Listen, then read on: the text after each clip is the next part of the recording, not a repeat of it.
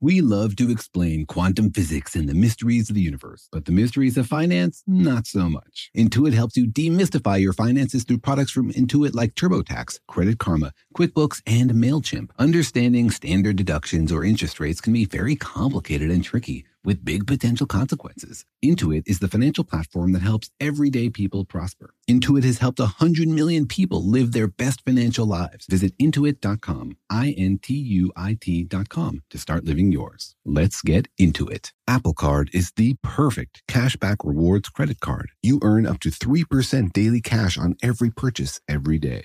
That's 3% on your favorite products at Apple, 2% on all other Apple Card with Apple Pay purchases, and 1% on anything you buy with your titanium Apple Card or virtual card number. Visit apple.co/card calculator to see how much you can earn. Apple Card issued by Goldman Sachs Bank USA, Salt Lake City branch, subject to credit approval. Terms apply. AT&T connects an ode to podcasts. Connect the alarm. Change the podcast you stream. Connect the snooze. 10 more minutes to dream. Connect the shower. Lather up with the news. Sports talk, comedians, or movie reviews. Connect with that 3-hour philosophy show. Change the drive into work in traffic so slow. Connect the dishes to voices that glow. Thank you to the geniuses of spoken audio. Connect the stories. Change your perspective. Connecting changes everything. AT&T.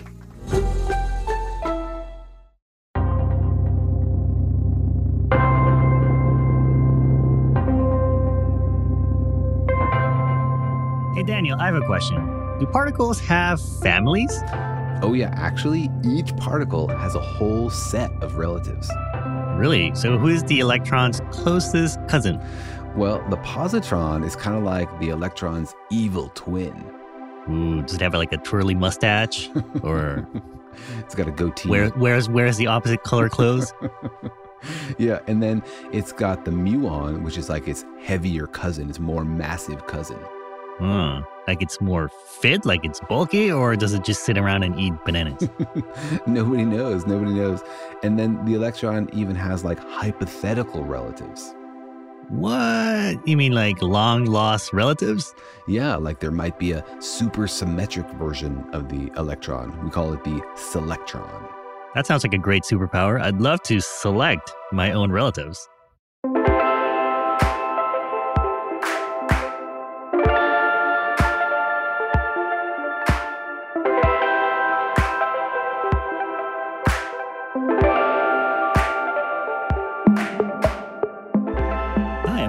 Cartoonist and the creator of PhD Comics. Hi, I'm Daniel. I'm a particle physicist, and there is no supersymmetric version of me. Is there an asymmetrical version of you? I don't know. But if there was a supersymmetric version, it would be the Daniel or the Danielino. The Danieltron. I'm sure you would come up with an awesome name for that version of Daniel. Welcome to our podcast, Daniel and Jorge Explain the Universe, a production of iHeartRadio. In which we take you on a mental tour of everything that's amazing, that's wonderful, that inspires your curiosity. Everything that makes you wonder, how does that work? Why is it like that? Why isn't it some other way? We take the whole universe and try to break it down into tiny little pieces and explain them to you. And we try to take you on a tour of all the things that are out there, all the amazing and incredible types of objects like black holes and neutron stars and all of the incredible and mysterious particles that are out there and that might be out there. That's right, because part of the journey of understanding the universe is thinking about what's there and what might be there. What would make more sense if the universe had it in it? What do we need to add to our vision of the universe to make it make more sense? What puzzle pieces are we missing? Because that's how scientists explore, right, Daniel? That's how we kind of probe the unknown. We sit around and we think, well, I guess you guys sit around with some coffee and you try to think of what could be out there, what would make sense in terms of what the equations predict and what the data suggests, and try to think about what we can discover out there in the universe. Yeah, there's sort of two ways to make big discoveries in physics. One is like try to anticipate them, to look at the pattern of what we know and say, what's missing? Would this make more sense if we had another piece? Like if you were doing a puzzle and you filled the whole thing in and there's one piece missing, you're going to go out and look for that one piece and you know sort of what to look for. You have expected it. The other way to make discoveries is just to like go out there as an explorer and see what you find. And maybe you run into something amazing you didn't expect. That's also fun. But there's a lot of times that we can't just do that. We don't have necessarily the way to explore. So we have to think about it in advance and try to figure out in advance what is it we should be looking for. I usually find my puzzle pieces in between my couch cushions or under the table. I borrowed a bunch of puzzles from some friends and I put the first one together and it was missing a piece. And it had an extra piece from another one of the puzzles. What? Yeah. I think your friends are trying to drive you crazy. I think so. Because then the next puzzle was the same. So by the time I finished the next puzzle, I had this like two extra random pieces and two puzzles each missing a piece. And it wasn't symmetric? Like wasn't one piece symmetric. Was missing from the other one? No, it was like a cycle. It was like you have to finish all six to finish any of them. It was torture. I think they're trying to gaslight you, the puzzle version of gaslighting. Trying to puzzle light you, Daniel. Yeah, exactly. But, you know, I have to take issue with what you said earlier, that physicists, when we try to have ideas, we sit around and think about stuff. Why is it you think about it as just like sitting around? These days, I try to do my thinking while I'm active. I'm going for a walk to think about stuff. I'm doing jumping jacks to think up new theories. Oh, I thought you were going to complain that you actually lie down when you think for physics. Is that how you get your creative ideas? Curl up under the desk or something? My best ideas come when I have my feet up, for sure. Posture definitely leads to creativity. Yeah, so we know a lot about the universe, and we know a lot of the particles that are out there that make up matter, that might make up matter, and that make up other things that maybe are not as useful to the universe. But there are also a lot of missing pieces in the universe. There's a lot of empty places in our ideas of particles and matter that could be filled by new particles. That's right, because when we look at the particles, we don't just want to make a list and say, here are all the particles in the universe, we're done.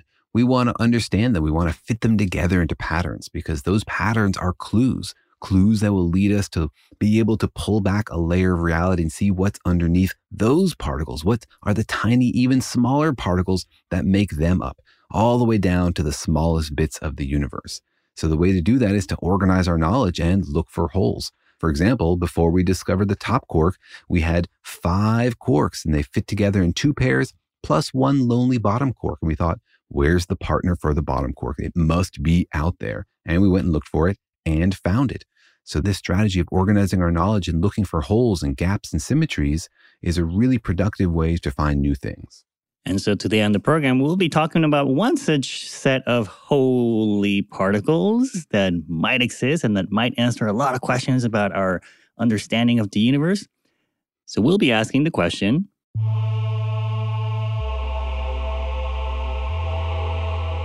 what is mirror matter? And why is it so hard to say?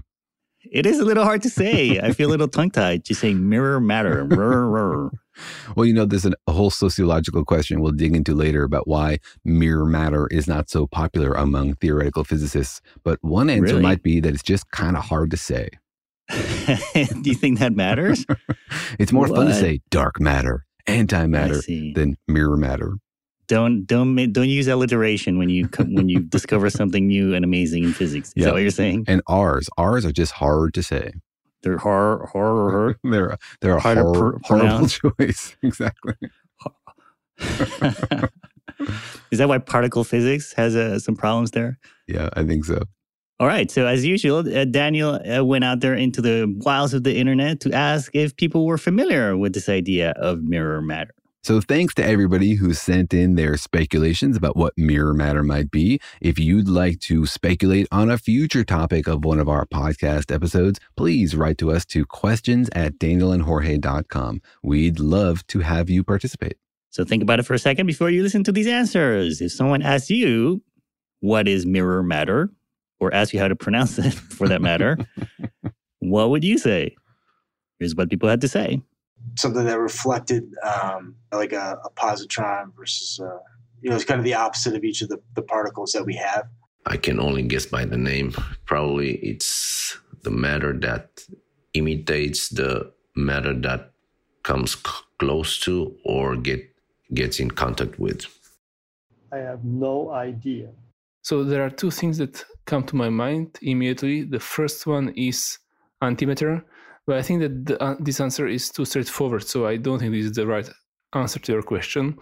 So the second thing that comes to my mind, that's supersymmetry.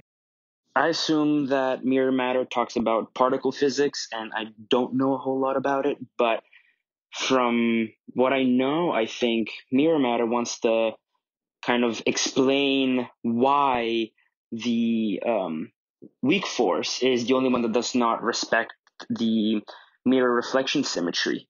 That sounds made up. Sounds like something I'd hear on Star Trek, but I'm going to go with it relates to supersymmetry. Those are words I've heard before.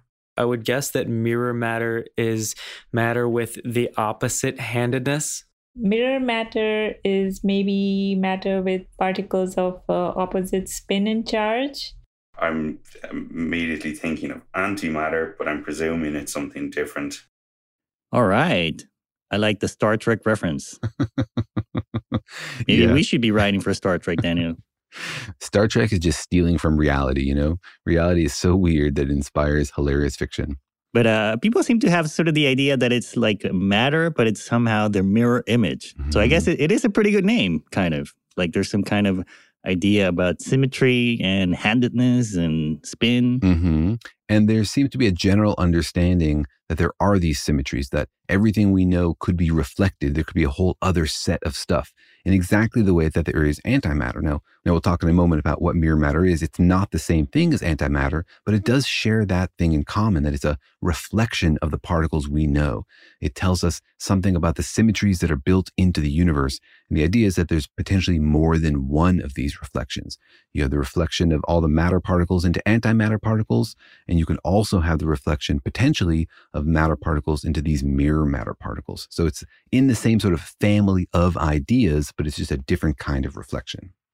Man, I feel like we're living in a house of mirrors or a universe of mirrors. It's crazy and it's amazing. And it blows my mind how many of these reflections there are, because, you know, we talk about antimatter and we will talk about mirror matter, but then there are also these particle families, like the electron is not just reflected into the muon, it's reflected into the muon and the tau.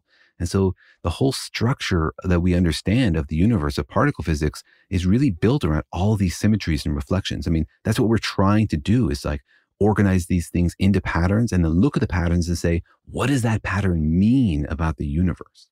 It means that maybe you shouldn't have decorated your whole universe with mirrors, perhaps. You know, who did, right? Who put up all these mirrors, right? This place is like a crazy fun house. Why is it so hard to understand? No, it's fascinating. You know, just like you can ask the question, you know, why is there no antimatter left in the universe? You can ask the question like, well, why do we have antimatter at all, right? Why is there this symmetry? And what does it mean about the universe that there seems to be this balance in the list of particles, but not in their actual, you know, existence? Right. And so people also mentioned the idea of supersymmetry, but mirror matter is not related to supersymmetry, right? That's right. Supersymmetry is yet another hypothetical reflection that looks to try to build a symmetry into the universe. It says we have some particles called fermions that make up matter particles, and other particles called bosons that make up forces like photons and Z bosons. What if each of those has a corresponding particle on the other side? Every fermion has some boson that corresponds to it. So the electron has a selectron and the muon has a smuon. And then every boson, like the photon, has a fermion partner. So the photon would have a photino and the W particle would have a wino, for example. And so that, again, just reflects the whole set of standard model particles over into a new set of hypothetical particles that we have not yet discovered and are not the same as antimatter and not the same as mirror matter. It's just another kind of reflection that tells you about how we're always looking for symmetries in the universe. But this one seems to claim the mantle of mirror matter. Like it just grabs that word and says, I'm the mirror type of matter. Yeah, exactly. And it's mostly championed by like one guy in Australia. What? Yeah. Wait, this is a major physics theory that it has the support of exactly one physicist. Not exactly one physicist, but, you know, not that many physicists believe in mirror matter, although other people have ideas that are very similar to mirror matter. They just don't call it that. So maybe it's just a naming issue. People are like, we hate that name. We're going to come up with a similar idea and call it something else. Yeah, you were telling me that this idea also has other names like Alice matters or shadow matter. Yeah, it's all the same one idea with several different potential names. So I guess, you know, the community around mirror matter was trying out a few things to see what would stick. And I guess mirror matter is the most popular. I kind of like Alice matter because it has this like literary reference to it. Oh, I like shadow matter. Sounds like something out of Dungeons and Dragons. You're going to roll a die and try to use your shadow matter sword? Yeah, the shadow mage uses a shadow matter sword, of course. I think it's too similar to dark matter, you know, because then people are like, well, if you put matter in the shadows, does it become dark matter? You know, it's very confusing. All right, well, let's jump right into it, Daniel. Let's answer the question, what is mirror matter? I'm guessing it has to do, it's sort of like supersymmetric matter, but maybe you're saying it's a different kind of mirror? Yeah, it's a different kind of mirror. So whenever we create a new set of hypothetical particles to balance the particles we have, it's because we see an imbalance. We see something asymmetric and we wonder, why do we have positive charged particles and not negative, for example? Or, you know, why do we have fermion matter and boson forces and not the opposite?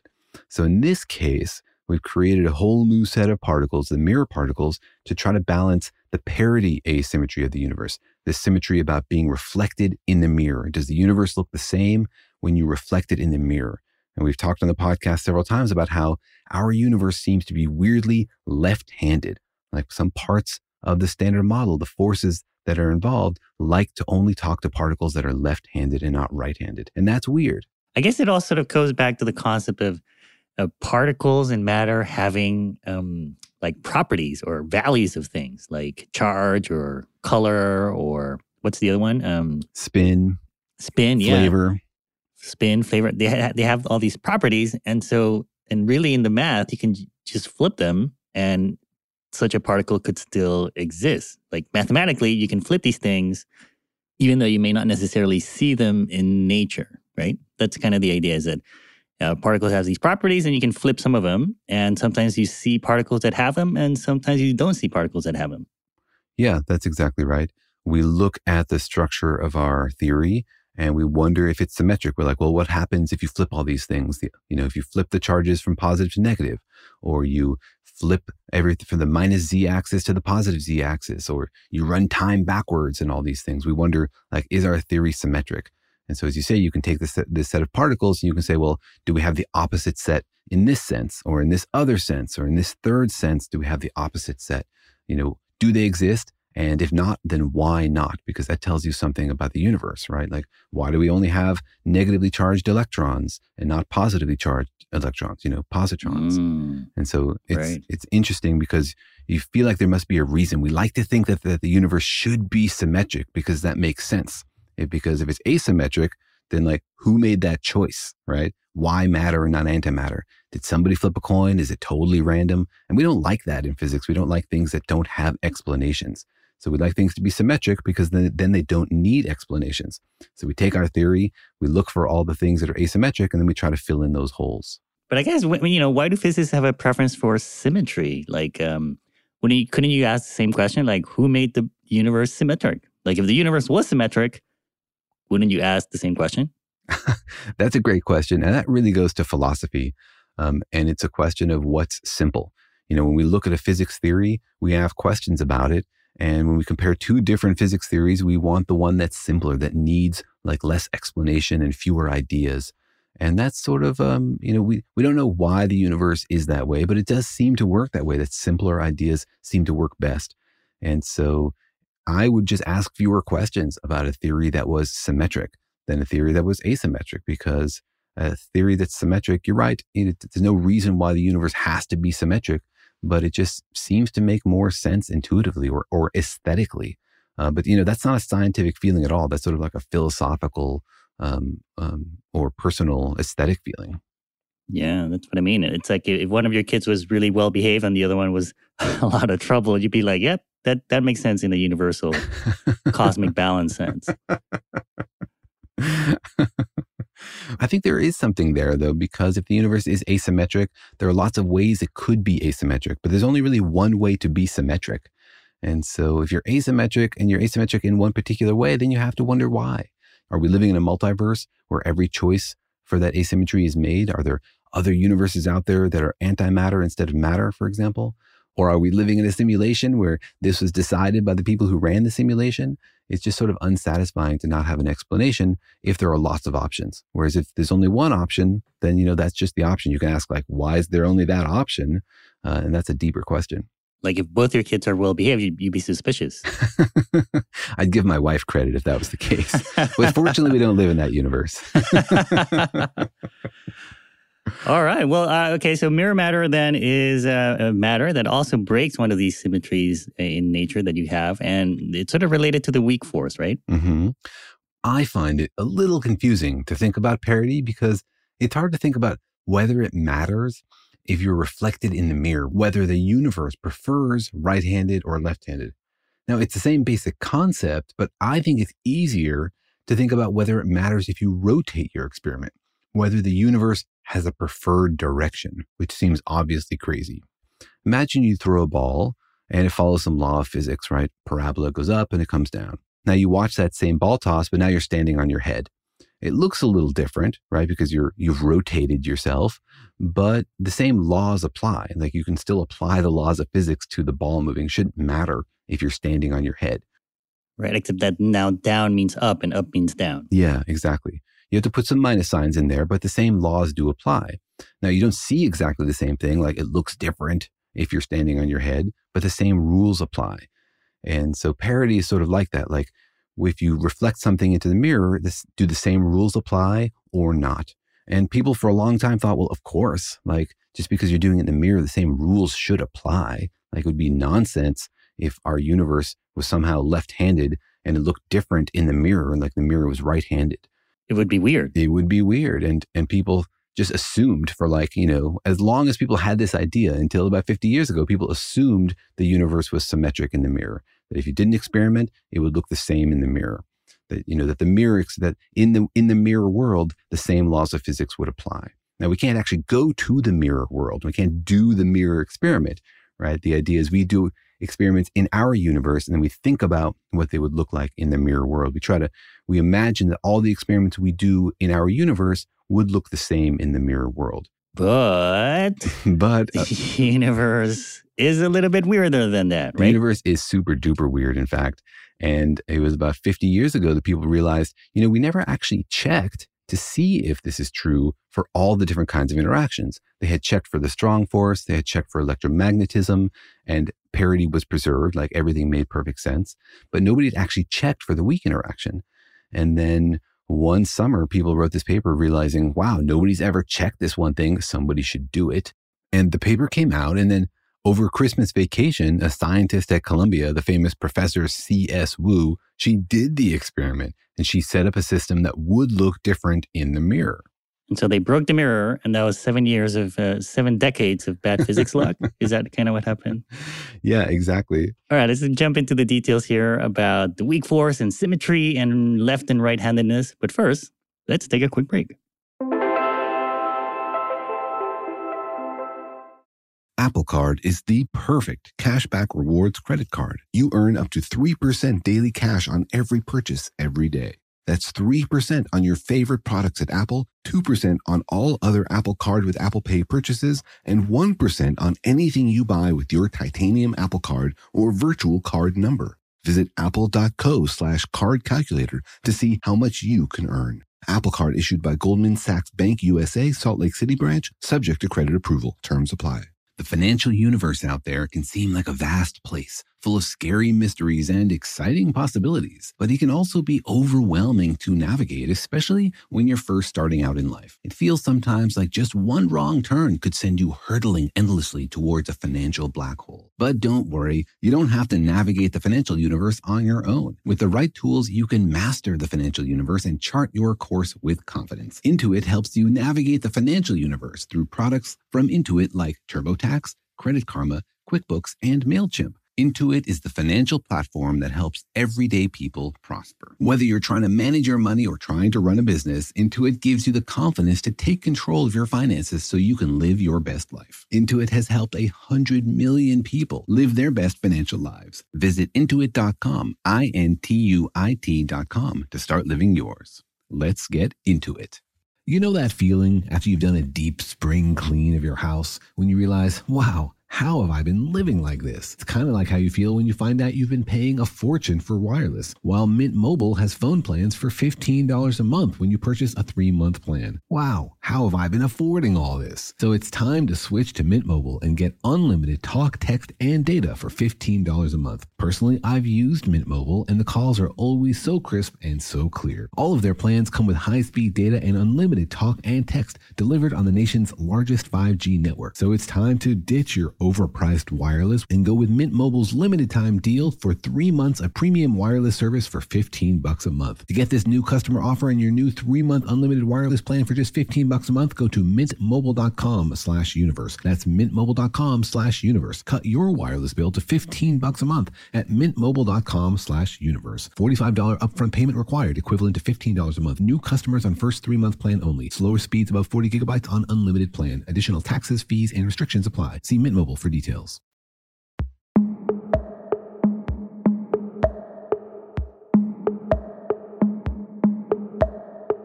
All right, we're talking about mirror matter. And this is not related to how I look like in the morning when I look in the mirror, Daniel. That's right. But this no physics could explain that. This relates to how particles look in the mirror, because particles, as weird as they are, they have this bizarre property that they're either left-handed or right-handed. And of course, particles don't have hands, right? But they do have a property which gets inverted in the mirror, sort of the way that left-handedness and right-handedness does. And that's when you compare the direction they spin with the direction they're moving. And because clockwise spin in the mirror still looks clockwise, whereas moving in the mirror can get flipped in the other direction. So a left-handed particle looks like a right-handed particle in the mirror. And a right-handed particle in our universe looks like a left-handed particle in the mirror. Right. It's kind of like the mnemonic, you know, like when you use your hand, like you point your thumb one way and then you curl your fingers, and that's sort of like a handedness kind of thing for particles, right? Like the thumb could be pointing to where it's going and the curl of your finger points to how it's spinning. And so when you look in the mirror, that looks not the same. That's right. And that tells you if a particle is left-handed or right-handed. Is it moving in the same direction as its spin vector is pointing, or is it moving in the opposite direction? And in a mirror, a left-handed particle is turned into a right-handed particle. Now, the weird thing is that the weak force, the weak nuclear force, only interacts with left-handed particles. It totally ignores right-handed particles. That's the big asymmetry, that the force ignores these other particles? It doesn't interact with them at all. You know how some forces interact with some particles and not others, like the strong nuclear force doesn't interact with electrons. Electrons just totally ignore the strong force. Oh, I see. It just doesn't apply to that. It just doesn't apply. So there are actually two kinds of electrons. There's the left-handed electron and the right-handed electron. The weak force only interacts with left-handed electrons. It doesn't interact with right-handed electrons at all. And that's... Wait, do right-handed electrons exist? Are they out there flying around, ignoring the weak force? Absolutely, all the time. There are left and right-handed electrons, and only left-handed electrons interact with the weak force. And that's what causes this parity asymmetry. In the mirror, the weak force interacts with right-handed electrons, but in our universe, it only talks to left-handed particles, neutrinos, electrons, and quarks.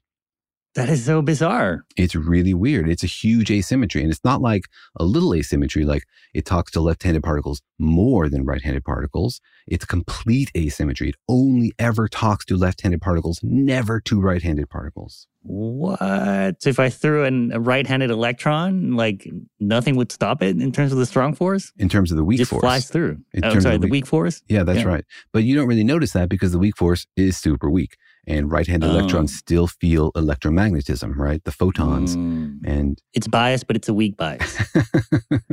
That's right.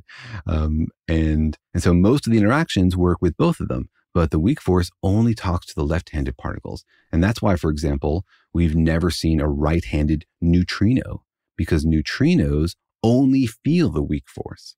And so the only way to talk to neutrinos is through the weak force, but the weak force doesn't talk to right-handed particles. And so we've never seen a right-handed neutrino. Wow. It's not just that it has a bias against the electron being right-handed. It has a bias against any particle being right-handed. That's right. There are two kinds of every particle. There's the left-handed kind and the right-handed kind. And the weak force only talks to left-handed quarks, to left-handed electrons, left-handed muons, left-handed neutrinos. It never talks to right-handed anybody. It kind of makes me wonder if there's a right-handed weak force. Have you guys thought about that? Like, maybe there are two forces. And that's the genesis of the idea for mirror matter. This kind of asymmetry. It's me and the guy from Australia. No, but that's exactly it. This kind of asymmetry makes you wonder, is there something out there to balance it, right? That was exactly the thought you just had live right here on the program. And that's the whole motivation for this entire program of physics is, can we find something else out there to balance it? You didn't like that asymmetry and you're like, let's fill in that gap. Let's balance the universe. And that's exactly what we're trying to do with mirror matter. Yeah, because I believe in cosmic justice, Daniel. And so there's sort of two different sets of ideas there. One is a minimal idea and say, well, can we restore the balance by saying, well, maybe there is a right-handed neutrino out there. We've just never seen it because we can't interact with it with our weak force. So maybe there's a right-handed neutrino and then like some other version of the weak force that's biased in the other way, like a W prime boson and a Z prime boson. And that's a cool idea. And that would restore some balance. I mean, it would mean that the universe is sort of cracked in half, right? It's not really symmetric. It's sort of like cracked in half and we have two different pieces and we happen to be on the left-handed part of it. But mirror matter takes a step further and it says, instead of just adding a right-handed neutrino and a new force to talk to it, let's copy all of the particles. So let's take the electron and make a mirror electron. And let's take the quarks and make mirror quarks. And let's have a whole new set of forces, a mirror strong force, a mirror weak force, a mirror electric force. And in that whole mirror, then parity is violated in the opposite direction. So rather than just adding the minimal pieces to our standard model to balance parity, reflect the whole thing and just have the whole thing be balanced in the other direction. But wait, I thought that right-handed electrons did exist. Right-handed electrons do exist, yeah. And so this idea would say, well, let's make mirror electrons, and you'll have both left and right-handed mirror electrons, right? And we have left-handed neutrinos, so this would make right-handed mirror neutrinos. Oh, I see. It's like a whole different, it's like a whole new set of two hands. Yeah, exactly. It's like you got one family, you know, where everything is balanced except the neutrino is only left-handed. And instead of just inviting one more neutrino that's right-handed, invite a whole other family, right? Except they have a right-handed neutrino. I see. It's more like in our family, we only like the kids that are left-handed. And instead of making up, because we have kids that are left-handed, right? Sorry, I'm so confused. We have kids that are right-handed. We just don't like them. And so to balance it out, maybe there's another family out there down the street that has right and left-handed kids, but they have a different bias. Different preference, different bias. They make different parenting mistakes that balance our parenting mistakes. And so the universe... They're terrible in a whole mirror symmetric way. That's right. The universe doesn't care if you make parenting mistakes as long as somebody else is making the opposite one. That's the physics approach to parenting. Symmetry is restored and all is good. Oh, man. Love to see. I maybe wouldn't love to see how things work in your house, Daniel. But there's some fascinating twists there. Like one of them is gravity is not mirrored. If there is a graviton, this particle that transmits gravity in a quantum theory of gravity, it would not be mirrored. There would not be like a mirror graviton. It's like it sits at the edge of the mirror or something. Yeah, because or it sits at the mirror line. Yeah, because gravity is how we bend space, and there's only one space. We think that our particles and the mirror particles live in the same space. If they had their own graviton, they'd have to have their own space, and that would be weird. And so, yeah, it sits on the mirror itself. Okay, so the idea of mirror matter then is that there's a whole set of matter particles that are mirrored somehow in this bias that the weak force has, and there's a whole different weak force that has a different bias? Yeah.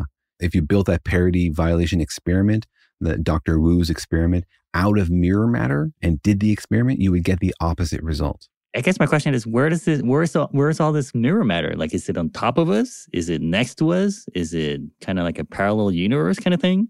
Well, we don't know if it exists, first of all. And if it does exist, it'd be very hard to see.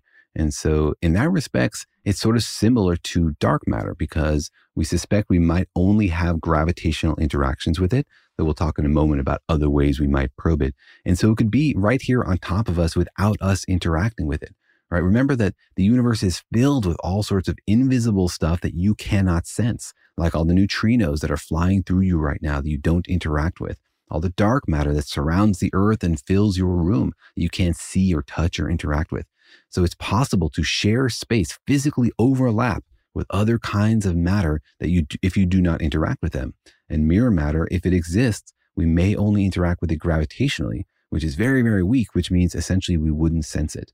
And so if there is mirror matter, it could be right here on top of us, but it could also be out there in the universe, separated from us.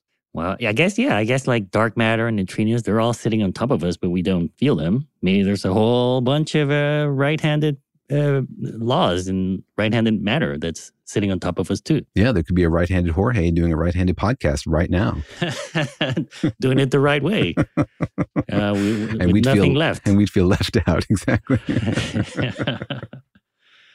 Wow. All right. So I guess my question is like, why wouldn't our weak force with the left-handed bias interact with the left-handed mirror matter? Do you know what I mean? Like, like if in my house I only like my left-handed kids, wouldn't I like the right-handed kids in the other house? Well, first of all, I hope that either all your kids are left-handed or they don't listen to this podcast.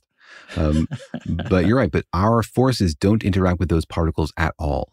So those particles don't carry like electric charge. They carry mirror electric charge, and they interact with like the mirror photon with mirror electromagnetism.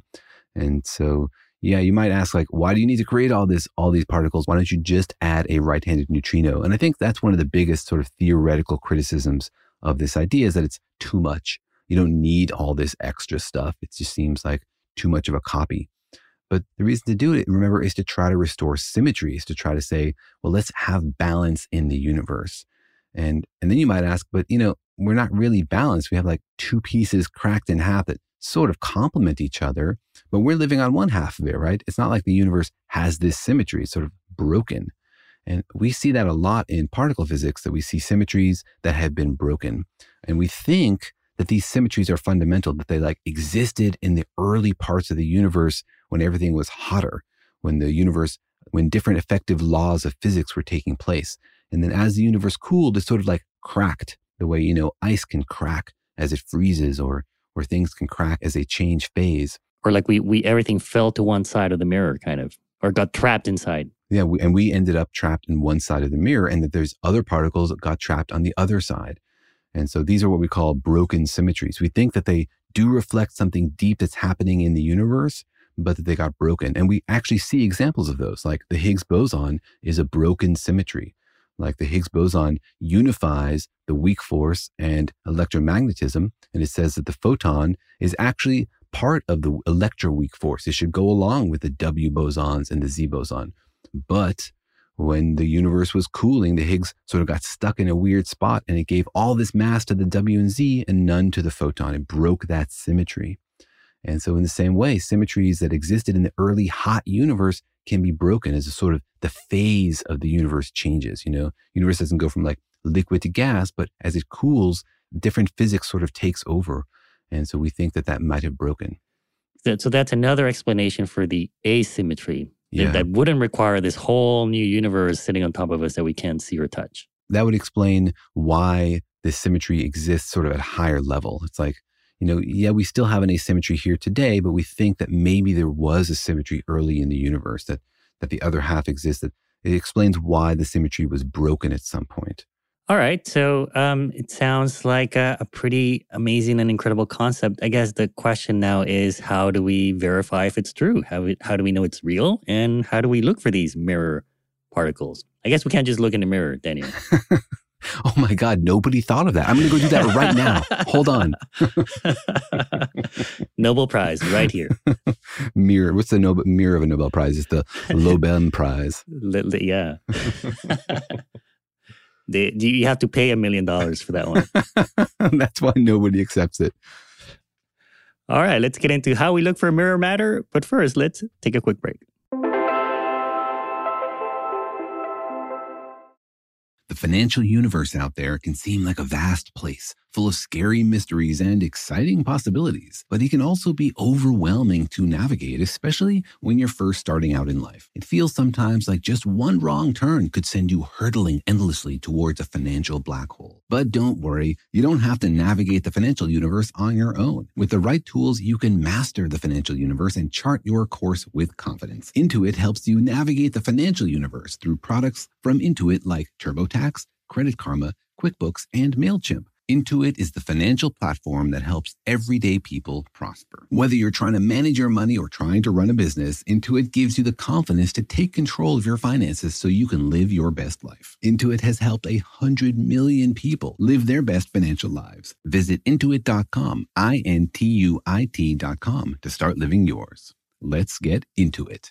This episode is brought to you by Navy Federal Credit Union. At Navy Federal, it's been the mission to help the military community for over 90 years. And not just help them, but do everything to make sure they not only grow, but flourish. That's why Navy Federal Credit Union has all kinds of great savings and investment options, like share certificates with sky-high rates. So don't hesitate. Start growing your finances today with a variety of savings and investment options. Navy Federal Credit Union. Our members are the mission. Savings products insured by NCUA. Investment products are not insured, not obligations of Navy Federal and may lose value. Life in our modern age comes at you pretty fast, which makes our time away especially valuable. When I take time off to relax, I like to get far from my everyday life to immerse myself in natural beauty and have a unique experience. But you don't have to leave the United States to experience tropical rainforests and islands filled with adventure, warm culture, and national treasures. Visit Puerto Rico, an island with a vibrant spirit that will sweep you away. People from Puerto Rico are called Boricuas, but it's not just a name. It's a spirit, a flavor,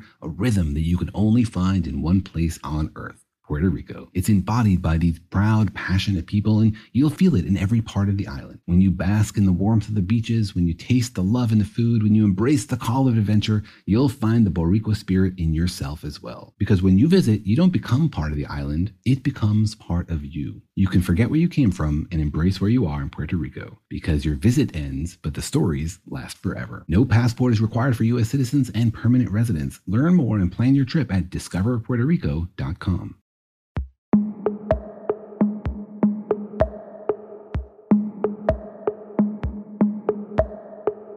All right, Daniel, so there might be a whole mirror universe of mirror electrons and quarks and particles and also forces. There might be a whole universe of mirror forces like the opposite electromagnetic force and opposite strong force sitting right on top of us right now, acting and ignoring us, basically. Yeah, and they might even have like better snacks than we have. Yeah. All the bananas would be curved the other way. They would actually be tasty. But you would still hate it, though. Daniel probably would hate it, yeah. Yeah. All right, I guess now the question is, how do we look for mirror matter if it does exist? And how could we ever, confirm the existence of something we can't see or touch? It's pretty tough. In the sort of cleanest version of the idea, we can only interact with mirror matter through gravity. And so in that sense, we can only look for its effects on a gravitational scale, which means like looking for it the way we look for dark matter. Because gravity is kind of like the one thing in common we have with mirror matter. Like it's like two Venn diagrams that touch at a point. Yeah, it's the only way that we can interact with it. And so to discover something, to prove that it exists, to understand it, we need to be able to interact with it. There could be all sorts of crazy stuff happening right here on top of us, but if it doesn't interact with us, then we could never discover it. But we think that gravity is sort of universal. Everything that has mass feels gravity. That's like another way that gravity is super weird and amazing. But so we might have to just use gravity to study it. And then there's the natural question of like, well, if there's all this weird stuff out there that we can't see and gives us extra gravity, maybe it's not like dark matter. Maybe it is dark matter. That's what I was about to ask, Daniel. It feels like the perfect conspiracy theory. Bum, bum, bum. That this guy in Australia has cracked open. People always write in and try to connect the mystery of dark matter with other mysteries. You know, is dark matter like antimatter? Is dark matter this? Is dark matter that? And it's super fun. It's fascinating because wouldn't it be awesome to like crack two mysteries simultaneously, right? To solve two big questions of physics at once. This seems really tantalizing, right? Because you just told me that there might be a whole universe of matter out there that we can't see or touch, but that influences us gravitationally. Mm-hmm. And that sounds like exactly like dark matter. Yeah. Well, do you want the good news first or the bad news? I want the news that gives me the Nobel Prize. Okay. Well, then here's the good news. And you should go off on your trip to get the Nobel Prize before you hear the bad news in this case. The good news is that you can use dark matter detectors to look for this kind of stuff. And that there is a detector out there. It's called the DAMA experiment. It's in Italy. And it's actually had a very strong signal for dark matter for like more than 10 years. We're going to do a whole episode on why nobody believes that DAMA detected dark matter, despite their amazing evidence for dark matter. And nobody's been believing their signal. They have this very clear signal that looks like it should be dark matter, but nobody else sees it. Like other dark matter experiments don't see the same thing, and they should. But this guy in Australia has this explanation. He's like, oh, well, maybe that's because those other dark matter experiments are only sensitive to heavier versions of mirror matter. And this one experiment in Italy is different from all the other ways in such a way that makes it sensitive to mirror matter. So he thinks that this DAMA experiment might actually be a signal of dark matter and a signal that dark matter is mirror matter. Is this one of the ones that, you know, has like a huge vat of some noble gas sitting around waiting for things to ping it? Yeah, it's sort of similar. It's a slightly different setup, which is why it's a little bit different. And we'll dig into the details on another episode. But they have this signature that most of the people in the community think probably isn't dark matter, but, you know, they believe it. And their experiment is different from other experiments. And so they try to find like a reason why only they would see this thing that other experiments don't see. And they're saying it could also be mirror matter, meaning that they're both the same thing. Yeah. And so Bob Foote in Australia, he wrote this paper saying, haha, maybe this explains why DAMA is seeing this weird signal and it's a discovery of mirror matter. So that was pretty exciting for a few minutes. but somebody found an error. Well, it's a little bit unlikely because we know that dark matter, if it exists, is cold, right? It's not fast moving. It tends to poke around the universe. It doesn't zip around. Whereas mirror matter, if it's real and it really is a mirror of everything we know, should have similar properties to our matter. There should be relativistic elements of it. And so already we think like, well, mirror matter doesn't really fit the same profile as dark matter. What we know about dark matter doesn't really mimic everything we know about the standard model. It seems like it should be heavier and slower. Mirror matter is too hot for dark matter. That's right, exactly. Everybody looks better in the mirror, right? Everyone looks hotter, yeah.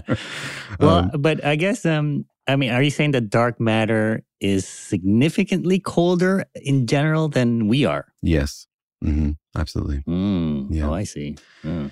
Yeah. And then the other thing is that was 15 years ago. And since then, there've been a lot more experiments looking for dark matter and cross-checking the DAMA experiment.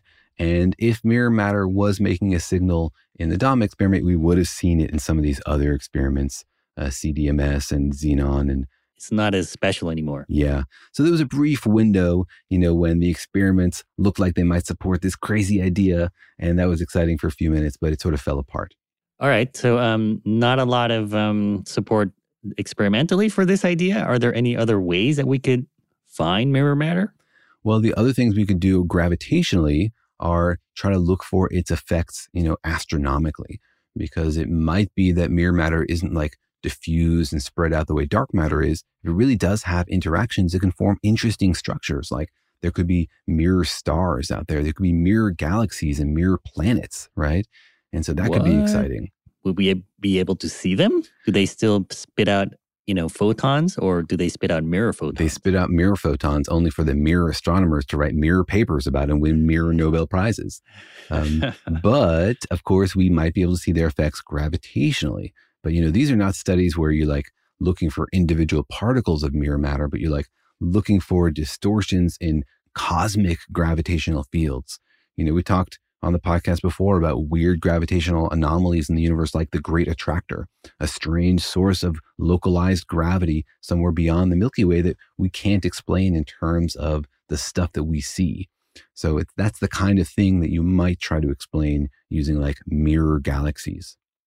Oh, but I guess at the galaxy level, it's sort of maybe indistinguishable from dark matter, maybe? Yeah, except that dark matter tends to clump with normal matter. Dark matter and normal matter tend to overlay each other. In fact, the reason you have normal matter where it is because there's dark matter there, like pulling it together. So then are you saying that there could be a mirror planet, like right now in our solar system, spinning around our sun? We just can't see it, but we might feel it gravitationally. Is that kind of the idea? That's kind of the idea. I mean, I never thought about it in terms of like a whole mirror planet in our solar system. That's pretty awesome. And I'm right now writing that down for an idea for a science fiction novel, which somebody should write. That's pretty cool. I was more thinking about like entire mirror galaxies separated from ours. But no, you're right. I mean, if our matter feels gravity, it could pull on this stuff. And so our sun could have a mirror planet surrounding it. And in fact, Bob Foote from Melbourne claims that some weird things in the solar system support the existence of mirror matter. Like there could be mirror asteroids kind of in how all of the things in our solar system move around. Yeah, and he's looked at some like craters on some things in the solar system and claimed that they can't be explained using normal impacts from normal asteroids. You would need a mirror asteroid to explain it. And I'm pretty skeptical of that. Shards of glass everywhere and you're like you're like, it has to be a mirror collision. I'm pretty skeptical of that because, you know, mirror objects wouldn't collide with normal objects the normal way, right? They don't feel electromagnetism or the strong force. So they would mostly just pass through each other and affect each other just gravitationally. So you can't really have like impact sites or collisions in that same way. You can only feel a gravitational tug. So that would be pretty spectacular, but I'm not sure I buy that argument.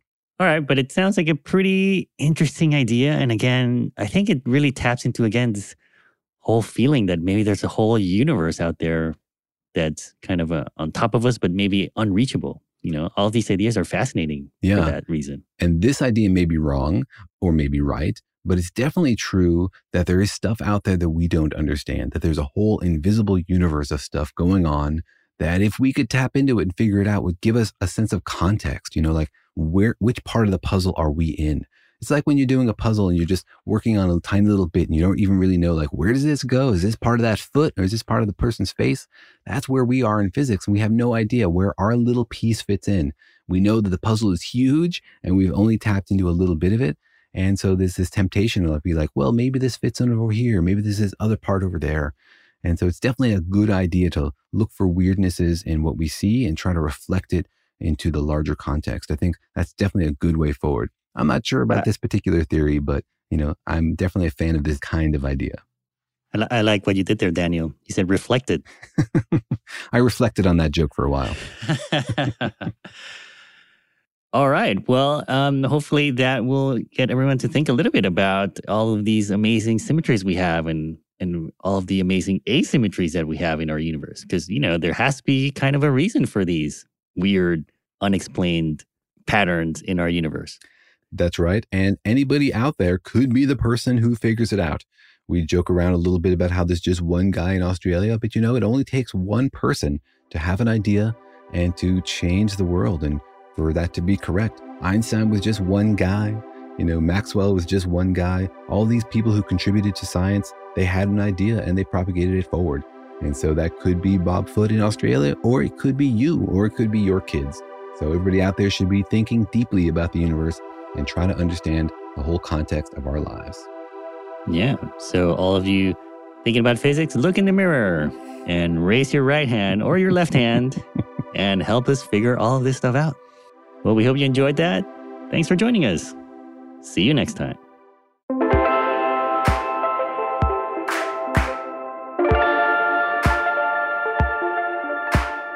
Thanks for listening, and remember that Daniel and Jorge Explain the Universe is a production of iHeartRadio. For more podcasts from iHeartRadio, visit the iHeartRadio app, Apple Podcasts, or wherever you listen to your favorite shows.